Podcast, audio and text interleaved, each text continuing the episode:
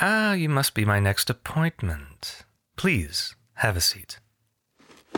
Now, before we get started, I want you to understand that yes, participating in any form of therapy can be difficult. Perhaps it's a feeling of stigma or embarrassment.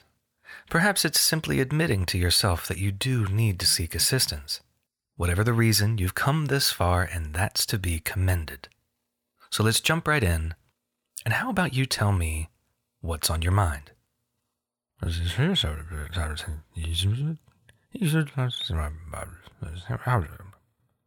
I see. Go on.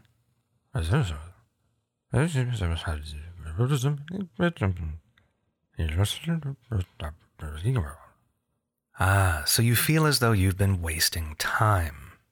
Is that a, a fair thing to say? That's understandable. We are, after all, coming up on the end of the year and the end of the decade. There is a certain expectation, whether justified or not, that you should be able, or, frankly, even willing, to look back at the past month, year, decade, what have you, and list all the great, wondrous, big accomplishments or milestones. Yes, but what if I told you that it's a construct? That we're talking about a calendar that is, after all, arbitrary.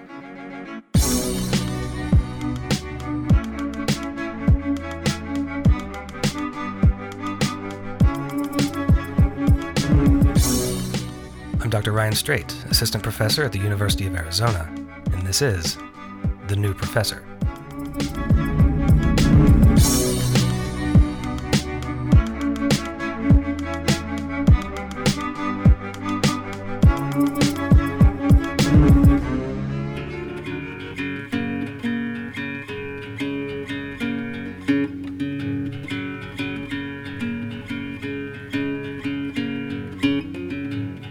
I'm sure that by now, if you spent any amount of time on social media, Twitter especially, I think, you've seen one of the many popular What Did You Accomplish in the Last Decade posts floating around. My advice? Resist. Resist the urge to quantify your accomplishments like that.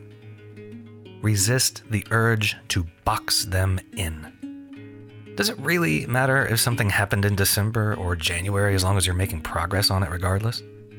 Unless there's a deadline you need to meet, just put that right out of your head. Focus on the process, not the goal line. Easier said than done, you might be saying, and I will admit that's true.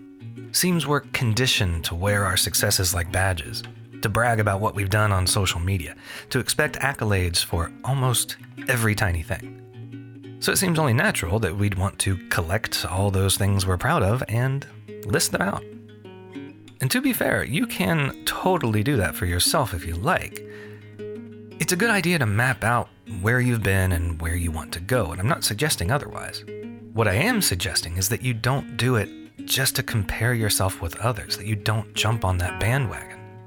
Don't fall into the trap of keeping up with the Joneses.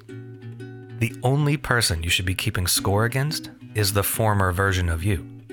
Don't worry about beating someone else's high score, just focus on beating your own. I was actually going to do this episode on imposter phenomenon, not imposter syndrome, mostly because we just did a session on that at a conference last month. But the more I thought about the timing, the more I thought that just talking about the pressure of accomplishments or the guilt of a perceived lack of them is probably more worthwhile. I'll save the imposter phenomenon episode for closer to graduation time, as that seems a bit more appropriate. So instead of talking about what you've accomplished over the past however long, let's focus on planning for the future. In an attempt to actually produce an actionable roadmap for the next five years, I've put together a little table for myself with major areas that I have to work on the classes I teach each semester, the outside class but still academic work I do with students, publications, talks, grants, committees, service, outreach, the whole lot. And I'll share a link to the career timeline document that I used as inspiration for my own. See, that timeline document helps you map things out, but it doesn't leave room for looking at what was planned versus what actually happened. I've just tweaked mine to have a planned versus actual format. Keeping a kind of journal, or at least a running collection of decisions, updates, changes, what have you, this will help you go back and figure out what actually took you from planned to actual. Identifying those things, the causes for the differences between those two things, that's where you get the most value. Speaking of which, a while back I saw something on the internet somewhere, and who knows these days, that made the point that I think about almost constantly now. You know how in science fiction stories that involve time travel, one character always says, Make sure you don't get involved. One small change back then can have huge, devastating consequences now. And this random internet person pointed out that why do we think that the time traveler's small actions can have huge impacts on the future, but we don't think that about our own actions now having huge impacts on the future? And wow, talk about reframing how you see yourself. It's not just big, major milestones or life upending choices that can make planetary sized changes. Sometimes it's something as small as deciding to actually talk to that person you fancy, or hitting submit on that job application, or deciding to read that book that you've been meaning to get to, or just saying yes instead of no when someone invites you to something. My life over the past decade has fundamentally changed because of one offhand job application and two offhand emails. It's real. Because here's the thing we live in a straight line. That is, we can only reflect on what has happened, not what might have happened. And it's just so easy to look back and think, what if I had chosen B instead of A? But unless you're using that kind of reflection to help you guide your future actions, it is simply a waste of your time to brood or regret. I mean, yeah, sure, each choice might branch off into an alternate existence or whatever, but this is the one that you're in, so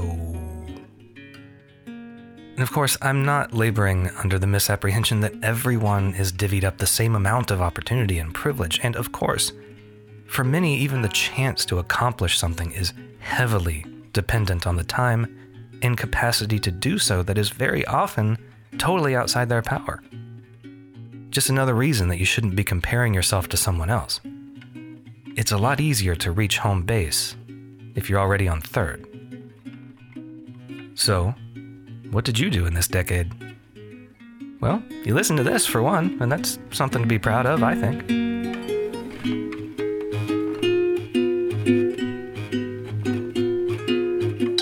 Once again, thank you for listening to this little podcasty thing of mine.